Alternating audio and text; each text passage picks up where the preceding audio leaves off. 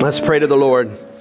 Father, we do indeed ask that you would take the small, meager seeds of our own life as we plant them each day, sowing them for your kingdom, and cause us in this life and the next to reap a bountiful harvest. And pray, Father, as well, that as we look to your word for a short period of time, that that too would reap a bountiful harvest in our life for years to come, for generations to come. I pray that you would do that through the preaching of your word this morning by the power of your spirit. And all who agree, would you say amen? Amen. Amen. Well, let's open up our word to Galatians chapter 6, starting in verse 6. Again, this is our principal text that we've been looking at week after week. And we're going to continue to look at it today as well. Galatians chapter 6, verse 6. We're continuing in a series on the Christian's relationship to prosperity. And I hope it's been a blessing to you. I hope it is shaping the way you think about your life, about your possessions, about your work, about your future, etc. And so let's look at Galatians 6 6. I'll read this for us. Let the one who is taught the word share all good things with the one who teaches. Do not be deceived. God is not mocked. And here is our principle for whatever one sows, that will he also reap. For the one who sows to his own flesh will from the flesh reap corruption, but the one who sows to the Spirit will from the Spirit reap eternal life. And let us not grow weary of doing good, for in due season we will reap if we do not give up. So then, as we have opportunity, let us do good to everyone, and especially to those who are of the household of faith, which is the church. Amen? Amen. So let's just begin this morning with a little review. We have seen from the very beginning of this series that God promises prosperity to his believers, to his children. It's not instantaneous, it's not automatic, and it's not the only thing that we can expect in this life. God does also promise persecution, and as long as we live in this world, we will suffer affliction, but He does indeed promise prosperity, some degree of prosperity in this life. But He unfolds it in our life gradually. You saw that in our text in due season, in due season. Therefore, because He promises, and he unfolds that prosperity, whether that be health or wealth or education or friends or social connections or power or energy, whatever that prosperity might be, because he unfolds it in our life gradually, we have to, in the meantime, wait on the Lord, wrestle with the Lord, pray to the Lord, claiming his promises and asking him to deliver them to us in due season. Amen. We saw that already. But we also saw that while we are in that meanwhile stage, while we are waiting, while we are wrestling with the Lord in prayer and asking Him for His good gifts, we must also be sowing the kind of seeds that would reap that particular kind of harvest. Because God is not going to be mocked. You can pray and you can try to manipulate and bargain with him, but at the end of the day, if, if you're sowing a certain type of seed, that is what you are going to reap. He will not be mocked. So we pray, we wrestle with the Lord, but we make sure that we're sowing and we're sowing the kind of seeds we want to see reaped in the future, in this world and in the next. Amen? So that's where we've been so far. Today we're going to add another principle slightly build on it, and I call this the principle of multiplication. Multiplication. Say that with me. Multiplication, not addition, multiplication. Exponential multiplication. It's the multiplication maxim or principle or law. And it's seen implicitly in our own text, but I want to show it to you even more explicitly in Mark chapter 10, verse 29. Mark chapter 10, verse 29. The multiplication maxim. Jesus said, Truly I say to you, there is no one who has left house or brothers or sisters or mother or father or children or lands for my sake and for the gospel. See, there's some persecution mixed with the prosperity, as we said, the perfect amount of persecution and prosperity for you, because this life is a bit of a training ground. Amen? All right? So, all of that persecution, but look at the, the reaping on the back end, verse 30. Who will not receive a hundredfold. Now, in, say that pronoun with me, this time. Houses, real estate, rent, rental properties, land, and brothers and sisters and mothers and children and lands with persecutions. And in the age to come, eternal life, which is a quality of abundant life. Amen. But many who are first will be last, and the last first. You see here the principle of multiplication. You lay one thing down for the Lord, and He multiplies it in your life in due season, 100 fold. Sometimes tenfold, sometimes twentyfold. He is sovereign. He does love us. He is a loving Father. Amen. And so He determines the precise amount of multiplication, but it can go all the way up to a hundredfold, a thousandfold, ten thousandfold. You never know. You never know. You see, your life and every day of your life and every action and every investment that you make of time, energy, money, good deeds is, is like the two fishes and the five loaves that that little boy brought to Jesus. You never know what he might do with it. And so we must give, we must present to Jesus with expectation and with hope and with faith that he can feed a nation with our meager good deed. Amen? Why? Because we believe in the multiplication maxim. That is how, that is one of the ways in which God governs this world. It's not automatic, He's not a machine, He is a covenantal Father, but He does govern this world, and He reveals to us that He governs this world in this way that what you put in the ground, what you sacrifice, what you invest, rather than consume, He can multiply that in your life 100 fold. Amen? That is very good news for your life, for your future, and for your children, and for this world, as we're going to continue to see. Imagine, if you would, in your mind's eye, an ear of corn. Right? Imagine the most juicy, the biggest ear of corn you can imagine that you got from the grocery store. It's been shucked, and there it is in all of its glory yellow, bright, golden, with butter. It's got to have butter and olive oil, right? And all of those tightly packed kernels in a perfect symmetry circling that ear of corn. You've got it in your mind? Can you picture it? If instead of eating that entire ear of corn, you take one kernel out, let's say 10%, let's just say 10%, all right? And you take that one tiny little kernel out, and instead of consuming that, you put it into the ground. You say, Pastor Brandon, you can't uh, plant a, a, a cooked kernel. I know, but it's an analogy, okay? So work with me. You take that one kernel of corn and you put that into the ground. Do you know what can come from that? Another ear of corn. No, several ears of corn. It's the promise of multiplication in the future. It's the promise of God giving the increase that is the driving factor behind farming, behind the farmer to plant that seed. If we expected a one for one correlation, who would ever go plant anything? right? You would consume all things, but because God promises us the multiplication of our efforts in due season, we plant, we sow, we invest, we sacrifice. You put one kernel into the ground. In the future, in due season, according to God's plan and for his kingdom, it can be several ears of corn. And those ears of corn can be many tortillas, right? And, and, or multiple bags of popcorn or ethanol, ethanol to fuel jet airplanes. You understand? Who would have ever thought when, the, when they got off the Mayflower and they saw this maize presented to them by the Native Americans that one day jets would be flying through the air fueled by this ethanol? Who would have ever dreamed that God's multiplication could be that much?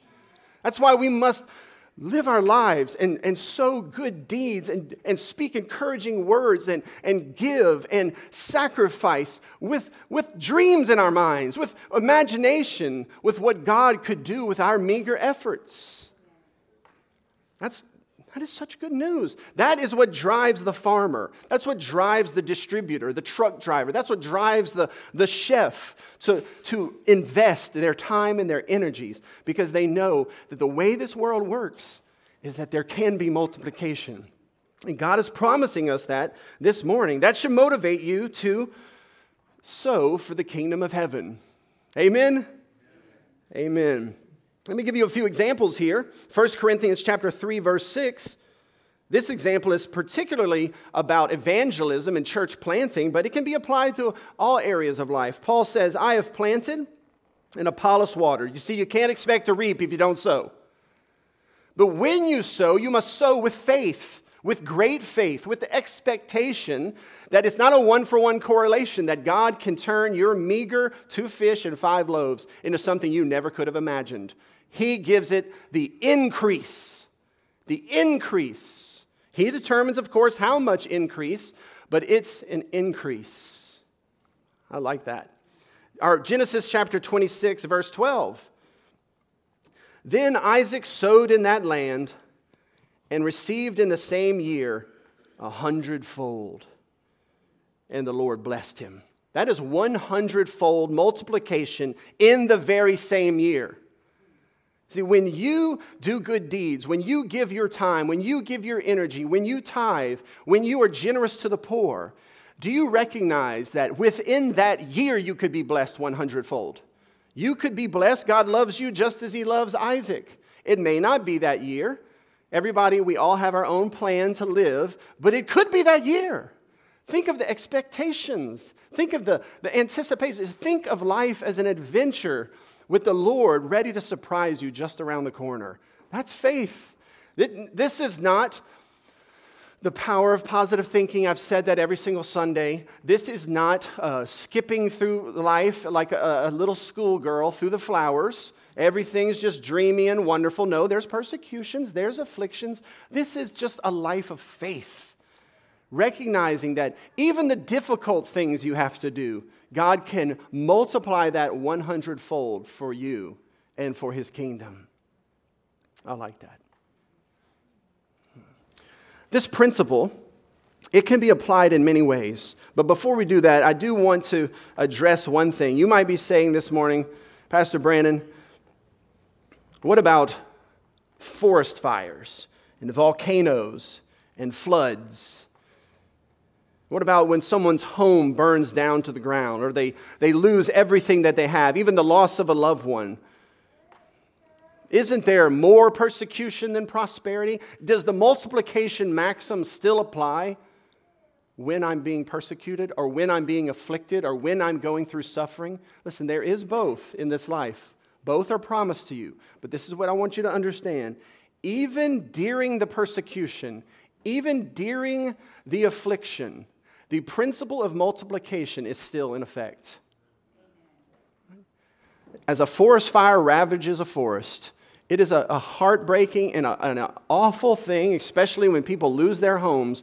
But if you keep your eye on God's providence, you can see over a few seasons that entire forest rejuvenating and very oftentimes coming back much more fertile than it ever was to begin with. That's why we burn sugarcane fields, because it increases the potential of multiplication for the very next season. So that even while you are suffering, even in loss, even in cursings, even when it feels like God is against you, He's still multiplying all of your efforts for your good and His glory. Amen? All right, let's apply this negatively. So, if it's true when we sow good seed, it's also true if we sow bad seeds. And Paul, right here in our text, is he's speaking to Christians, by the way. He says, as Christians, if you sow to your own flesh, you're going to, from the flesh, reap corruption. But one who sows to the Spirit will from the Spirit reap eternal life. You have the option as a Christian to sow seeds in the Holy Spirit field or in the field of sin. But if you sow fe- seed in the field of sin as a Christian, you can expect down the line to reap that harvest. And many of us have learned, that, learned, learned things the hard way. Right? God will not be mocked, even if you are a Christian. He does not always provide for you a safe landing. If you reap the wind, if you sow the wind, you will reap the whirlwind, the Bible says. Listen to Hebrews chapter 12, verse 15. See to it that no one fails to obtain the grace of God, that no root of bitterness springs up and causes trouble, and by it many become defiled. You see, it's even true with sin. One little sin can defile many. Multiplication. One loose tongue, James says, is as a, as a match, and it can burn down an entire forest. You have to understand that your efforts, whether for good or for bad, will be multiplied in your life and in the life of your church and your family. Amen? Nationally, if we apply this principle nationally, we can see that our nation continues to apostatize from the Lord, not turning to the Lord, not confessing the name of Jesus Christ and submitting to his law. I think that Goes without saying, really, it's obvious that that's happening.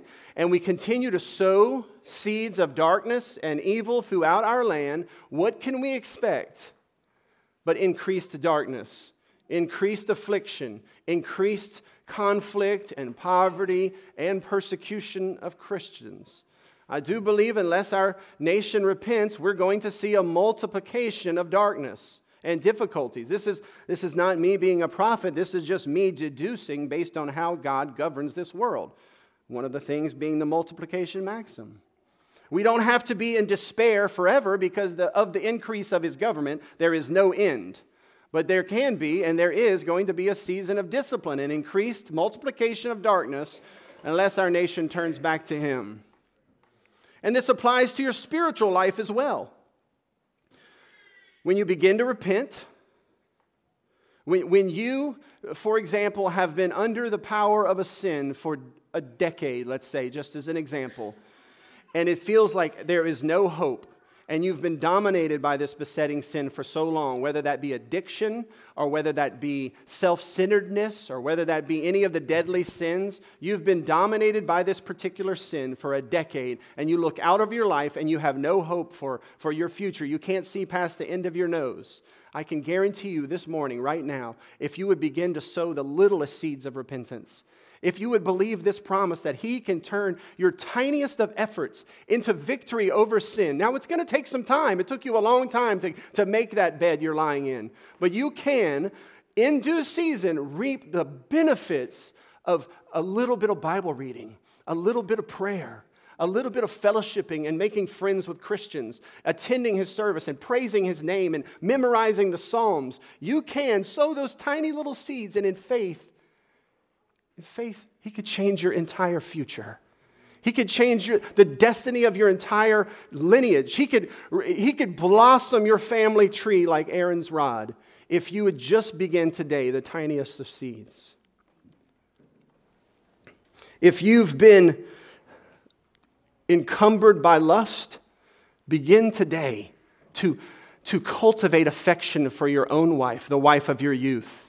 Begin to speak affectionate words to her today. Your heart is far from her. There is an intimacy or passion in your marriage. Sow the kind of seeds that would reap that harvest. And do it today in faith, asking the Lord, and wait for Him.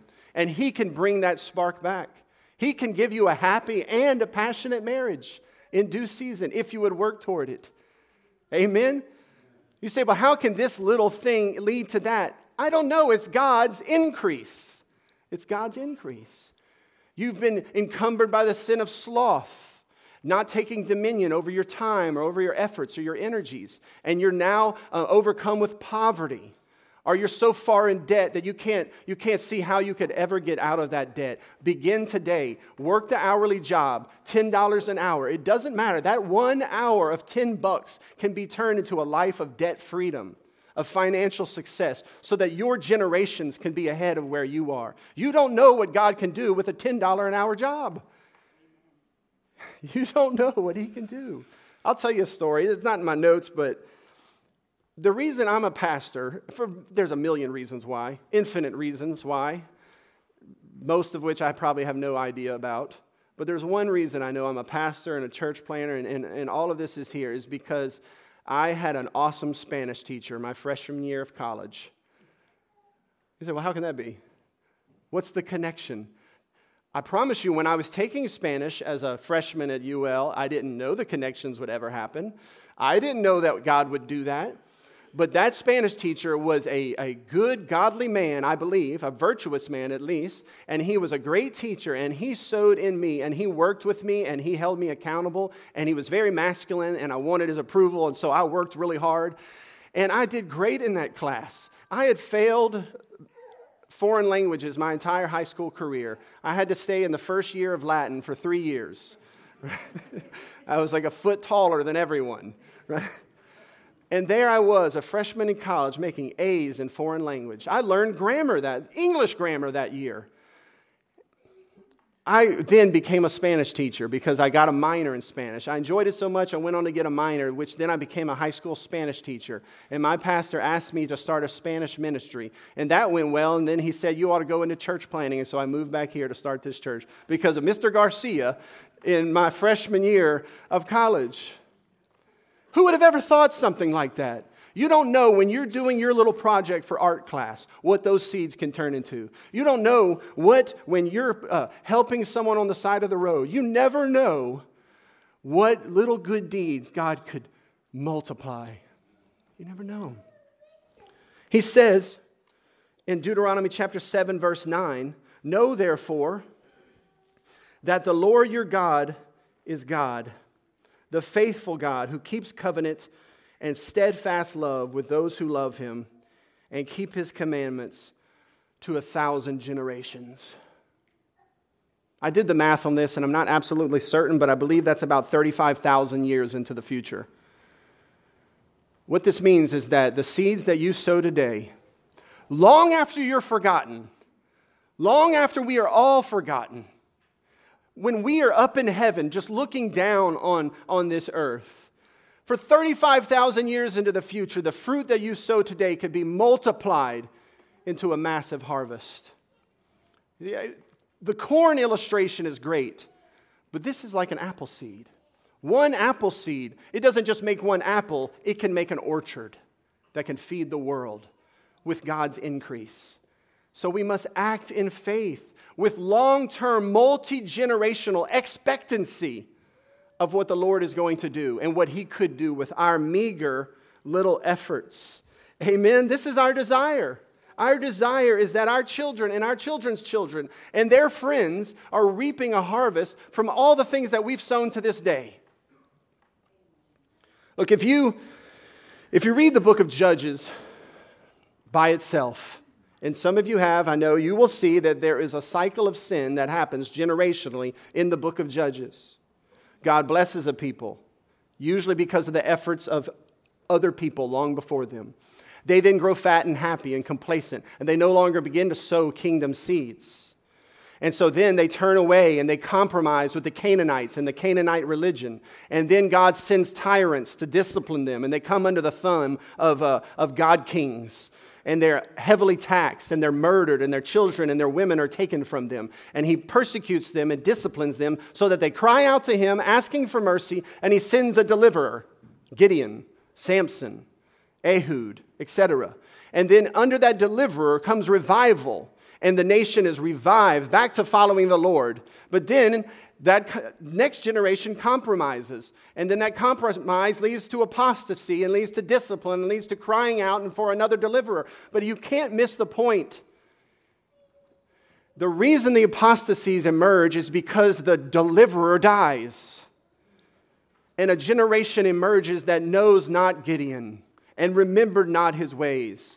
But our Gideon cannot die. Our Gideon is on the throne for the rest of human history, as long as it goes, and I don't know how long it's going to go, but as long as it goes, Jesus is on the throne. He does not die, and it is not inevitable that your generations apostatize. It is not inevitable that our children's children leave the church. That is not inevitable. What God is promising us in the multiplication maxim is that if we are faithful and we do not compromise, that we can see our children's children doing great and wondrous things that we could never have even imagined. That's why we sacrifice today, so that they can begin their life on the third floor and their children on the seventh floor, so that one day all of Acadiana might be filled with the, the bountiful increase of good deeds being done by our generations. How many generations would it take for us to outnumber all the people of Acadiana? It wouldn't take that long if you do the math. And we're not the only Christians. If all the Christians would begin to believe in faith on what God promises and sow these seeds, we could see Acadiana changed. You say, how do you say there's hope for Acadiana? Look what Paul said. He said in our text, he said, You reap what you sow. And then he says, verse 10, So then, as we have opportunity, let us do good to everyone. That's folks in town, that's non Christians. Why would we do good for non Christians? Because we can see a multiplied increase. We can see a harvest where we didn't see it, it can happen. That's why we do good to everyone. That's why we engage in this community, because we believe in transformation. We believe that it's possible. It doesn't look like there's any hope for our country, it doesn't look like it, but you don't know what God can do with two little fish and five loaves, and you don't know when He will do it. So we sow in faith to everyone and especially to the household of faith. Verse 9 So therefore, let us Never grow weary in doing good. I tell you what, I'm 46 years old. In the last six years, things are changed, and you know how that goes. And those of you who are older than me know exactly what I'm talking about. But you go through a phase in your life where you wonder if what you're doing is doing any good right? It's a hard thing to go through. And I'm hoping that this stage doesn't last forever. It, maybe it goes on to your dead. I don't know. But I'm, I'm really hoping that this stage doesn't go on and God can give me some peace with this. But you really do think of your life and you wonder if it's making any good. You grow weary. You grow weary. He says, Don't grow weary. You don't know what God can do with your meager little efforts. Amen? For in due season we will reap if we do not give up. Amen. Therefore, verse 10 So then, Christ Church, this week, as you have opportunity, in your vocations primarily, in your unique particular callings primarily, but then in your free time as well, in your margins, when you have opportunity, do good to everyone. That means non Christians, and especially to those who are of the household of faith, your church family, believing that God can multiply those meager efforts I like that. So let's plant some fruit trees, literally and figuratively, the fruit of which we will not taste, but others will in the future. Right? And let's make sure we're tithing. Malachi says that when we don't tithe, we are cursed with a curse. And I don't see God blessing us 100 fold if we can't even tithe. And let's give to the poor. God says that if you give to the poor, and obviously we don't give to everyone that happens to be poor, there are certain qualifications in Scripture, but when you give to the poor, the, the Bible says that God will give back to you, pressed down, shaken, stirred up, right? plenty and bursting. And if you're getting started with work and all you have is an entry level $5 to $10 an hour job, don't despise uh, those, those small beginnings because God can increase it. Amen. I have so many other things we could say. I just I want you to get this down in your bones. All together as a church, let's believe this and let's dream. Let's let's dream bigger dreams. Amen. And let's sow. All together, let's stand up and we'll pray to the Lord and ask for help. Father, we thank you that you are a loving God and that you've revealed to us your intentions for us. Like Job, we do acknowledge that you give and take away, and we thank you and we bless your name for both of those things. And we thank you that because you've overcome sin and the devil and this world, that you can even use the bad things in this life to bless your people. We thank you for that as well. You're a good God.